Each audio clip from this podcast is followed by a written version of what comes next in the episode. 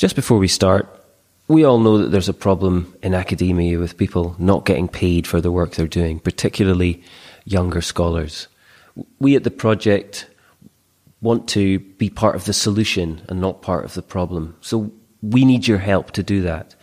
If you can afford to donate £1 a month to support this project and keep it free forever, please go to our Patreon page at patreon.com backslash projectrs and sign up there. If you want to make a one-off donation, you can do that too through our PayPal button on the homepage. But together we can help to change the culture of exploitation in academia. That's patreon.com backslash projectrs. Now here's the episode.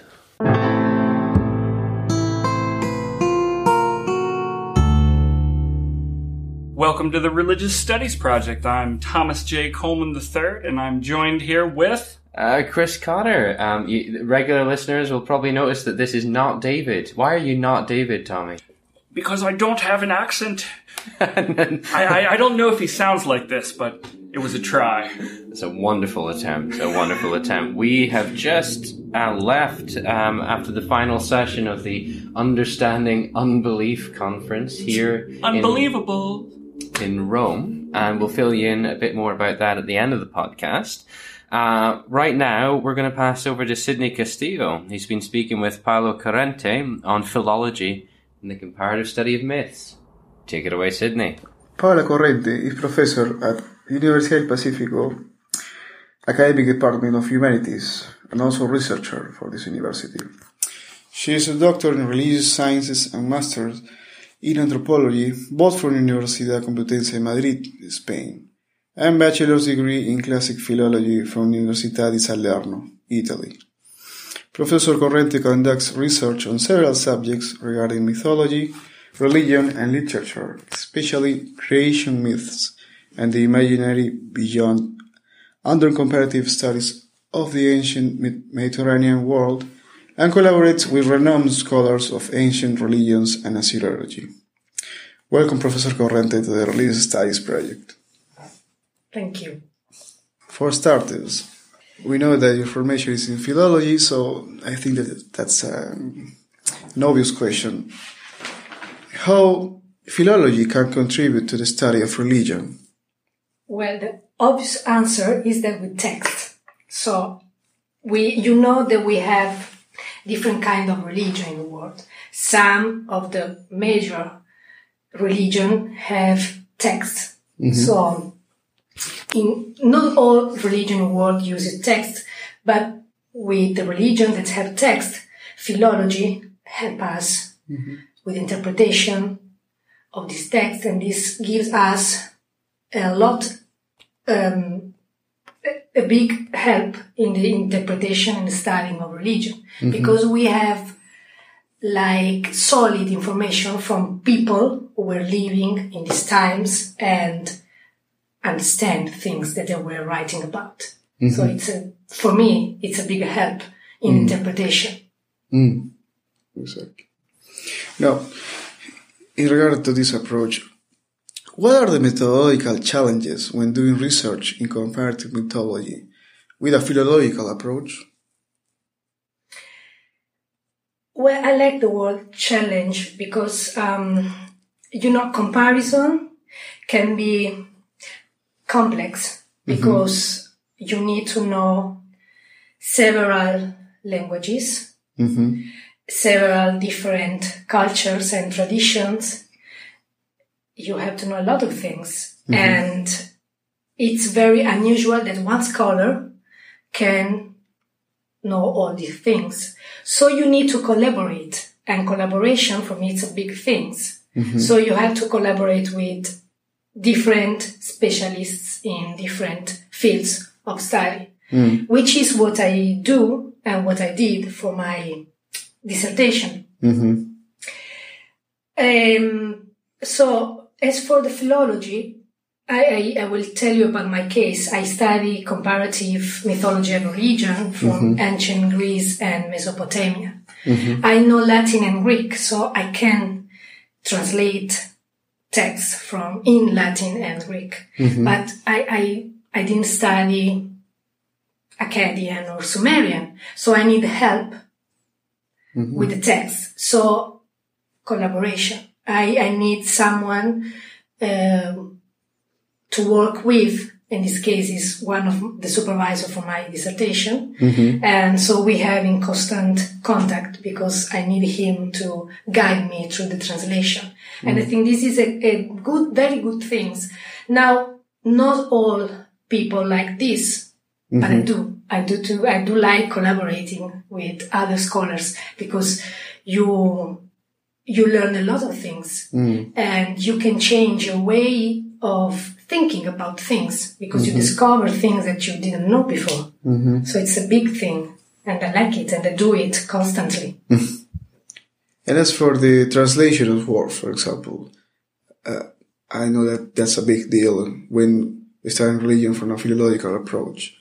How do you manage to try to, to read the sources, for reading, from the sources, and translating words that are in one language to another? Well, um, th- that's complicated because when you translate a text, um, especially again with the case of uh, languages from Mesopotamia, sometimes the translation is very complicated because, especially Sumerian, is a complicated language. So scholars disagree on the translation of things, for example. So this is a, a big problem because you don't know sometimes which is the correct translation of mm-hmm. a text. So this change your interpretation, of mm. course, because so this is there is this big problem that I have, for example, with Mesopotamian myths, uh, especially with the Sumerian version of this myth, because Sumerian is a very complicated language mm-hmm. and translating it is very, very complicated. With Latin and Greek, we don't have the same problem because we have, I mean, classical philology has a, um, a very ancient tradition. We have a lot of texts and our knowledge of Latin and Greek grammar is very, very solid. So it's very strange if you find a text that you don't know exactly how to translate. But the case with Mesopotamian sources is different. And this is, I mean, again, it's a challenge, no? Because you mm-hmm. have to, you, in this case, you, you use a lot of imagination based in, based on what you know about this culture and this myth that you are studying to help for mm-hmm. a correct translation and comparison very important because sometimes you have the same or a similar myth in other tradition and so you know exactly how to translate it in this other culture and so maybe this can help you in choosing the correct word or mm-hmm. verb Oh. that you need in that text mm-hmm. it's it's not always like the, sh- the, the, the certain translation but it's a way of solving the problem Of course. you, you can you can use your what you know of other situations, similar situation, and applying it to this, particular myth that you don't know how to translate. I have some of them in my dissertation, very famous myth that is mm, whose translation is not certain. So you have to use your imagination. I like it. So regarding to that point, uh, your doctoral thesis revolved around the concept of dying God, right? And the presence of gods with this feature in Mediterranean and Middle Eastern civilizations. Could you share with us some of your major findings? Well, I think the most important is that the dying God does exist because, as you know, uh, this category is very controversial. So now the, the position is that is it was a wrong uh, idea that the dying God does not exist. There was a misunderstanding and things like this. But uh, studying especially some texts, again from Mesopotamia and from Near Eastern tradition, and and um, texts from Greece too about Dionysus. so studying these texts and these myths and this tradition, I, I found out that uh, the dying God exists actually. Uh, and it's very curious that uh, these three gods from Mesopotamia, Ugarit and Greece, Mm-hmm. Osea from Mesopotamia, from Near East and from Greece, which are the like the the the most certain example of a god who dies and come back, are ignored mm-hmm. usually. So they are the the gods who are usually not studied and mm-hmm. not put into the category, mm-hmm. and they are the only one with whom we have certain proofs that there is uh, the death of the god involved. So I would say that this is the major finding, the existence of the, this figure. Hmm. Yeah, but this way of classification, of classificating as to God, certain gods by this particular feature, where does it come from? Um, well, uh, the category of dying gods was in well, it existed before, but it's famous thanks to Frazer and his big um, the Golden Bough, which is a beautiful. Uh, well, there are several books about magic and and religion, and so he introduced this category, um, and he was studying especially three gods.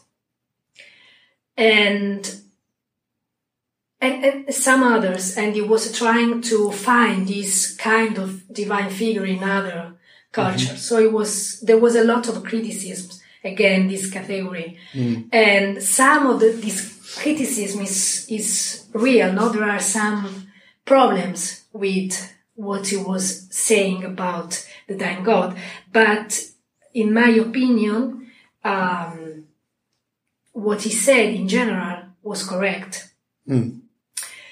Now, um, what I'm doing is, I, I think it's useless to just to keep critici- criticizing him, no, which is what people do usually. I think there is no point in doing that, this. So I was trying, it was very fascinating for me, these, these, these books and this category. So I started to investigate about it and I found out, I found out that it's the first thing to do is to, um, reorganize the category, which is not totally wrong. We just need to do a difference between the different deities who are involved into the process. And so again, Frazer talk, uh, talked about the, the gods that I studied, Baal, Dionysus, but he didn't treat Inanna, which is the Mesopotamian uh, goddess, uh, because he, uh, in part, he talked about these myths, but he couldn't have the text that we have now. So I think Inanna is uh, the most important of these gods, and so my dissertation focuses basically on her and Baal. Uh, so studying, I mean, I focused on them because no one pays attention to the text about them, which I think are highly inter- interesting because they clearly talked about death and resurrection or coming back from death of these gods. So there is no way of denying the death of resurrection of gods if you read the Ugaritic text about Baal or the Sumerian and Akkadian text about Inanna. And with Dionysus is the same, al- although the case with Dionysus is more complex. Um, so I think that the category is working. We have just, we, we need to reorganize it and that, that's what I was trying to do with my dissertation. So I think we have to make a difference between the different, the, the way these gods die because sometimes they don't die. They just disappear or they sleep, no? And instead of denying the entire category, I think it's it more more clever just to reorganize it. Okay. And in regard to the last thing you said, uh, um, you wrote in your thesis as well about the multiple modalities that the dying god goes through in the respective mythos to be considered as such. There's the physical death, the absence, fettering, sleep, catabasis, or articulation. How these different processes were understood by their own civilizations? I think that in general, the perception was the same. I understand that the death, the absence, the sleep, etc., was the way they had to point at the not activity of the gods. So it's easy when someone is absent, can't do his work, for example. Mm-hmm. So when some, when we are sleeping, we don't work. We don't do what we normally do, do during the day. Mm-hmm. So it was the day, the same for me with gods. When the gods were absent, they just couldn't do what they had to. For the world, for the nature, for man, they were up. They, they were just, you, you couldn't, um, ask for what you wanted because the God in that moment was not working. Mm. So I think that the meaning of all these things uh, is the same, the inactivity of the gods. There was just a different way of expressing it. The inactivity, you, you, you, you can express it in different ways because a myth is basically a story. So you have an author who is writing about this story and we have to consider the fantasy, the imagination of this author who could invent things or change the things that he knew from, from other stories that he was uh, hearing. And so he would introduce some changes. So instead of the, I don't know, um, absence, he would talk of the journey to the underworld just to make a, a different, uh, to give a different uh, accent to his way of telling the story. I think the, the death, the real death is a different thing. It's about inactivity of the gods, but from what I, mm, I discovered uh, during my investigation, I think that the background is different. So I put the death of the gods and the resurrection in a specific context. And this is the new part of the, the all this issue no, of this ancient question of the dying gods. For example, um, given that in general, yeah, um, this different way of dying um, are the same, express the same things. We can we can understand better uh, with the with words we find in the ancient in the ancient texts. For example, the mm the common metaphor for death is sleep. Of course, now we know it is uh, it's something that we can observe. No, someone who is sleeping, we can think that he's dead because it doesn't do anything. hmm? It doesn't move. It doesn't talk. It doesn't walk. So we can think he's dying or he's dead. So in the in the text, uh, in general, in, in many of the texts about um, the gods I have studied, uh, we find the first metaphor for death, which is the sleep. And so we find that for the resurrection, mm, they use the same word uh, that indicate standing. For example, in Greek, the the word which indicates resurrection is the, the verb anistemi, which basically means standing. When you sleep in your bed and then you stand from the bed. Th- that is the meaning of the verb. And then it was used, used for the resurrection. So in, uh, about Jesus, for example, in the Greek text about the resurrection of Jesus, we find these verbs that then was translated into Latin, uh, which is from where we, we, we take our resurrection, the word. And it's curious that in the um, text, in the Sumerian text, which is the most ancient that we have, we find the same word to indicate the resurrection of Inanna, the goddess. Mm-hmm. To, indi- to, to say that she lives again, they use the verb, the Sumerian verb, to say to stand. So mm-hmm. it's very interesting this uh, similarity between in, even in the, the use in the language in the mm-hmm. words Great.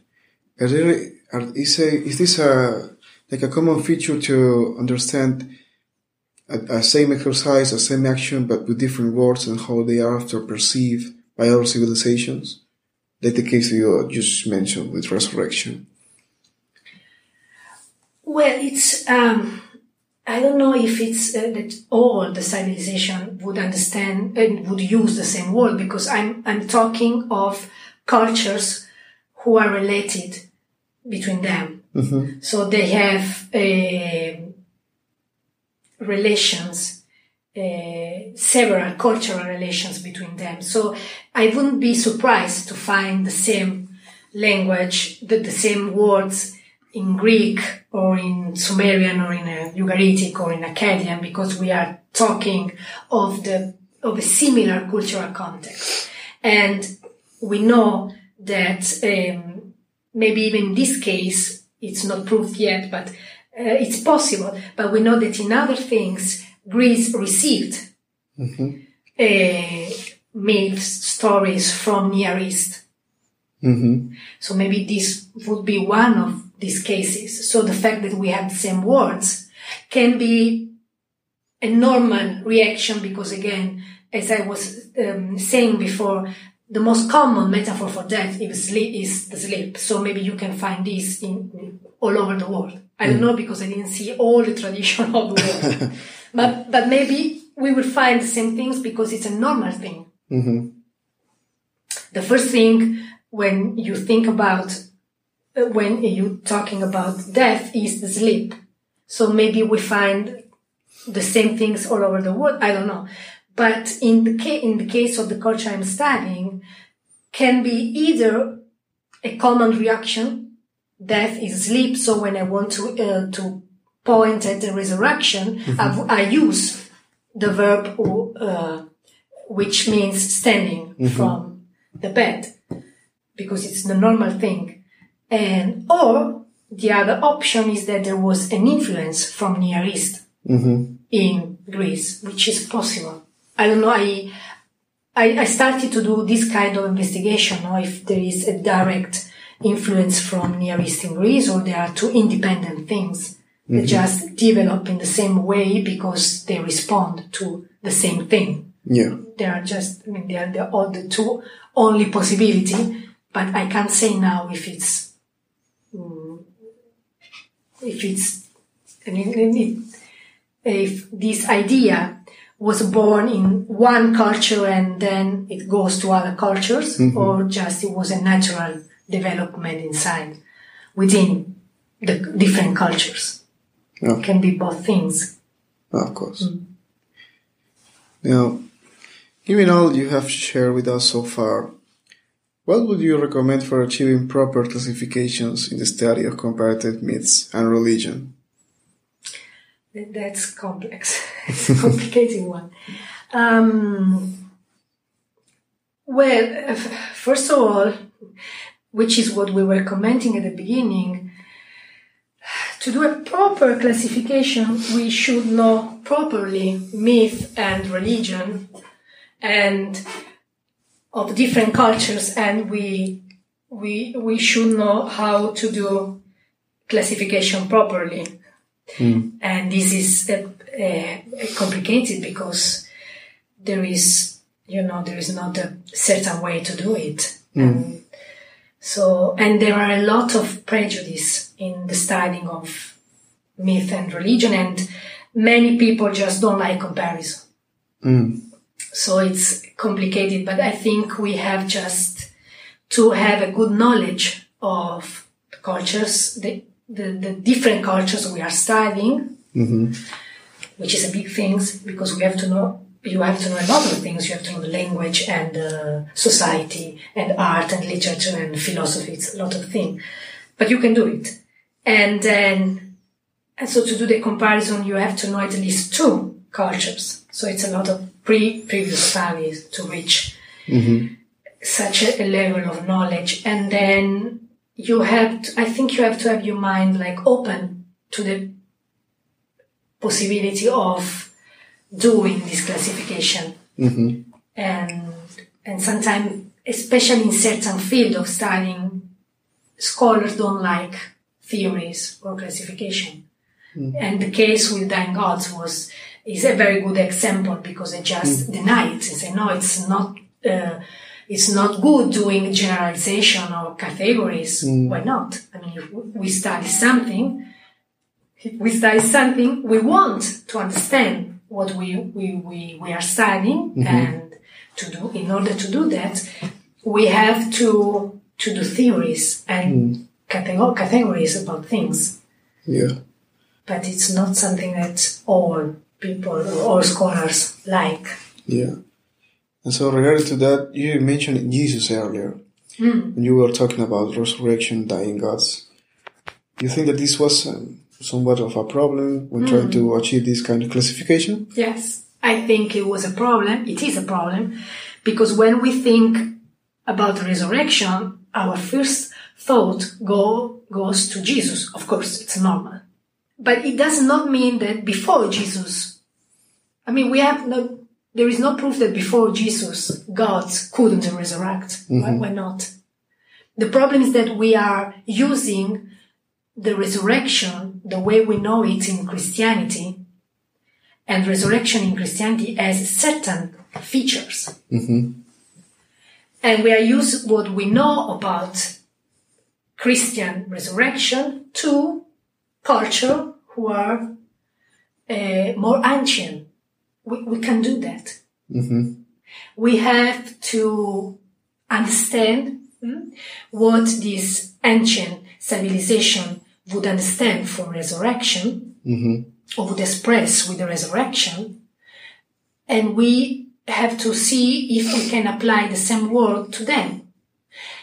But I am not a fan of this um, fashion now of rethinking about words. Words are not correct. We have to change the word. No, I think that we we use the word resurrection. We know the word re- resurrection, right? With the case of Jesus, Jesus, and we can use this word and we can apply this word to other gods, hmm. and we just explain what this word means for the other gods and what this other civilization would have understand for resurrection. And I don't see the need of changing the word. We are used to it, so it's part of our tradition. Yeah. So we, we can use it, we just would make the differences between resurrection in the case of Jesus and resurrection in the case of our gods. And that's it. There is no confusion because we can understand the differences. So we just say it. But in the case, I studied the word um, resurrection in different traditions. And again, I see that it's the same word. Mm. So the fact that they, they would use the same word means something, right? Otherwise, Yeah. they would have used another one. So they, I guess that they, in the at the beginning, they, they say Judaism and Christianity, they would perceive the resurrection of Jesus very in a way that was very similar, not the same, similar to the resurrection of the other gods. Mm. But then, of course, there is I mean, Jesus is such an important and particular figure that then the, the everything concerned with it was with him uh, is so special for him that we can't use it for other things. Yeah. But it does not mean that the resurrection or death or didn't exist before. What it did not exist, at least in Near East, at least for what we know, uh, it was the association of the resurrection of gods with the resurrection of human beings. Mm-hmm. There was this aspect was absent from at least from uh, Mesopotamian sources and Ugaritic sources, mm-hmm. but not totally. It was not totally absent from Greek tradition, for example. Mm-hmm. So yes, there is a difference, of course, Yeah. but I think that the important thing is to explain things, not just to deny them. There is no point of doing this, this because you just say the, the things in the clearest way so people understand, and and that's it. Yeah, of course. Well, it has certainly uh, really been really stimulating to hear you about these kind of things and what are the major major things that we can obtain from philology. There is there any other thoughts that you you would like to say?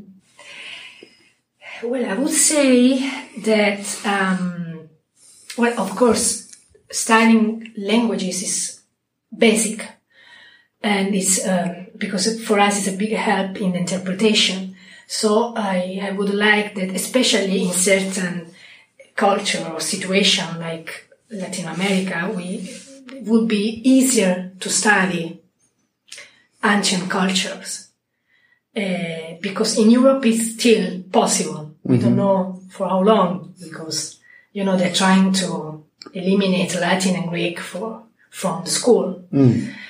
And we know that this is and and these are years of technology. So people think that latin and greek and philosophy and history is useless.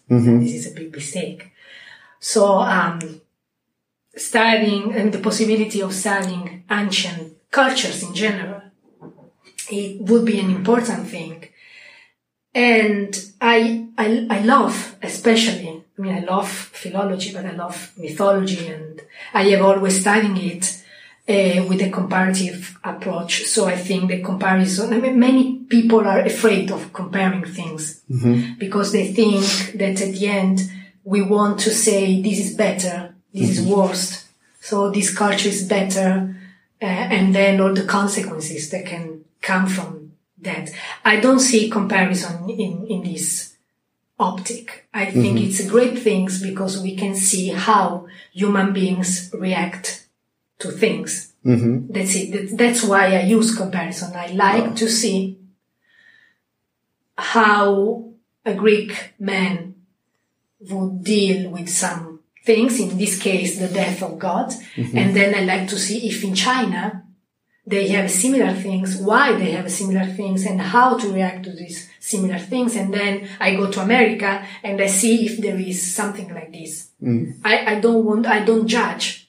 You Yeah. know, this is okay, this is not okay, they are stupid or they didn't do, uh, or they didn't know what they were doing. No, I just want to, to study and to see because I am interested in human beings. And for me, mythology and religion is a way to understand people.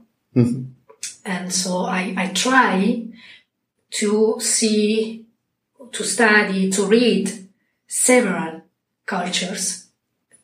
And because I try to understand men. So we have Yeah. men all over the world and I want to know how they do things all over the world. Mm-hmm. So for me, comparison is very, very important mm-hmm. because it helps the understanding of a specific myth, a specific action, or everything you are studying. So I would call for the comparison mm. and the comparative approach to mythology or religion or literature or these big disciplines in, in the history of humankind. Mm. Hmm. That's a very good idea for wrapping up. But Professor Corrente, it has been a pleasure to hear this, that you share your knowledge with us. Thank you. And we hope to see you again here in mm-hmm. the Religious Studies Project. Okay, thank you. Yes, that was an excellent interview. Thank you so much, Sydney. And I gather Sydney will be going to the EASR to represent the RSP in a few weeks. And and where is the EASR being held at this It year? is in Tartu, Estonia. nice. Did you see Atko Remmel's paper? I, I did not. I had to. I, I was recording, helping out with uh, the conference, uh, a alternative session. But I am familiar with his work, and Yeah. I'm sad I missed it. Okay. Well, I mean, you'll have heard some of it before, but uh, and also listeners to the podcast will have heard Atko's podcast from last year's EASR.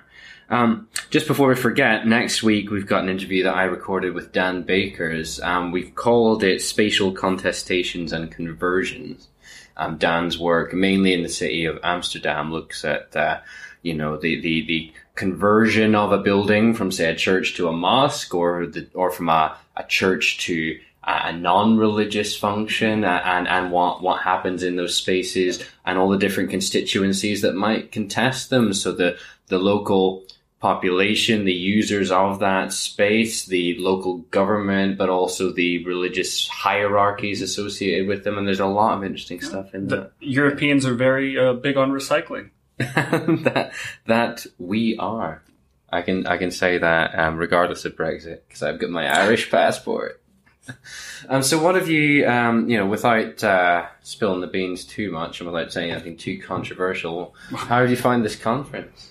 Uh, very interesting. I enjoyed it. It was. I've been. This is my second one NSRN. I think the second one I've been to. And it- sorry, just to clarify again, we said at the beginning it was the, the Understanding Unbelief Conference, which was a large research program, and it was also combined with the Non-Religion and Secularity Research Network.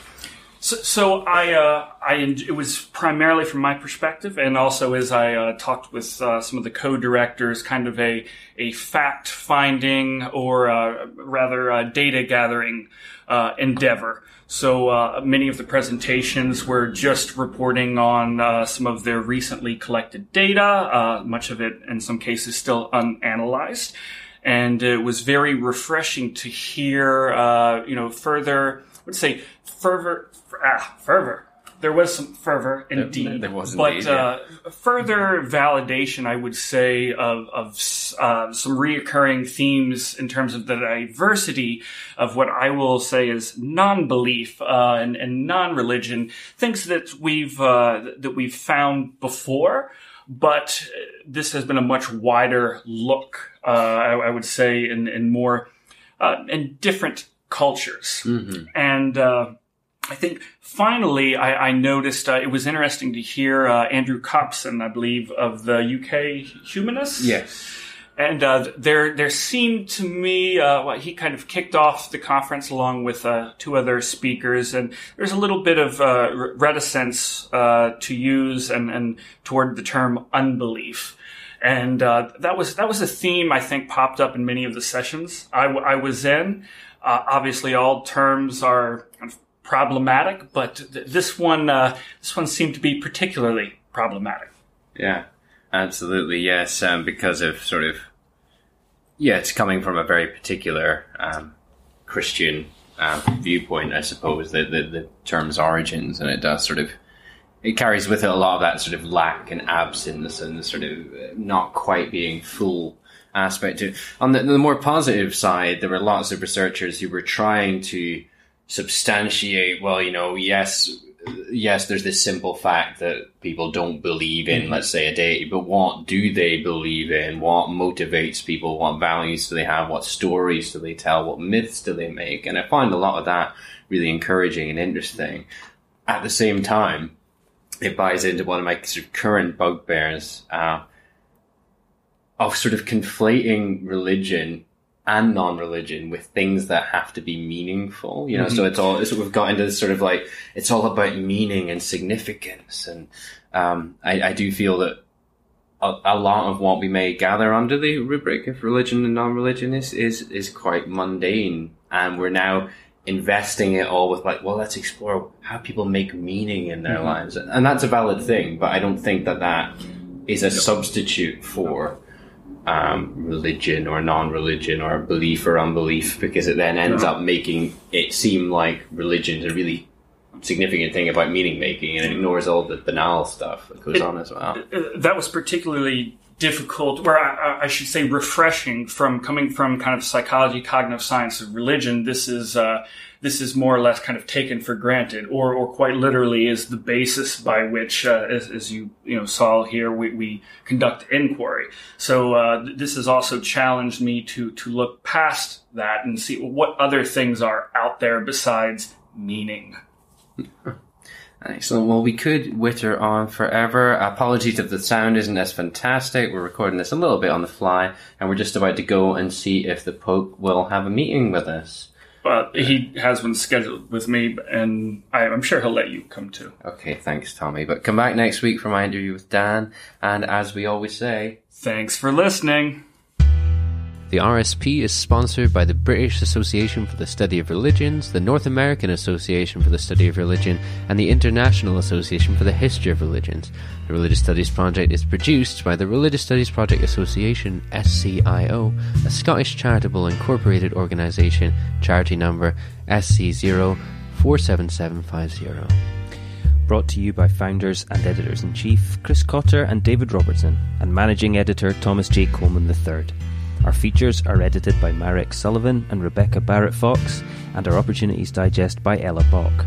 Podcast transcription by Helen Bradstock, with audio editing by Gregory Schneider and Samuel Ward.